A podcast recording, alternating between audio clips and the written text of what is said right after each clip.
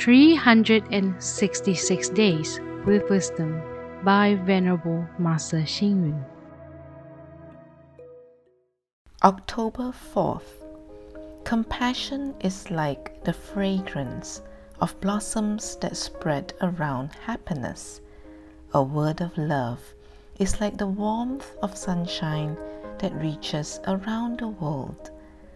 Words of love are the language of concern and care for each other. There is none in this world who does not like to listen to words of love.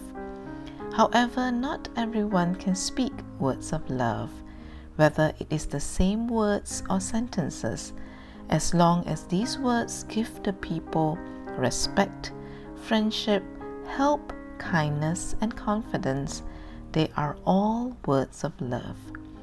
As the saying goes, a word of love can fill a room with fragrance.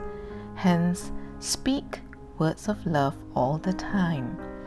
Words of love give contentment to everybody, just like the elegant fragrance of flowers, which is loved by everyone.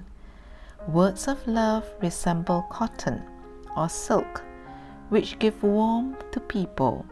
Words of love are like sunshine, spreading warmth across the entire universe.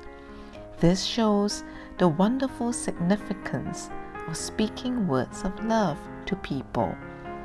The roots of Dharma say, Leave a few words of love to fill the world with the warmth of respect. If family members often speak words of love to each other, then they are undoubtedly a harmonious and happy family. If members in organization speak words of love with each other, then the organization is definitely filled with the spirit of goodwill towards one another. Finally, if every one of us speaks words of love, then our country will certainly be in unanimity. Read, reflect, and act.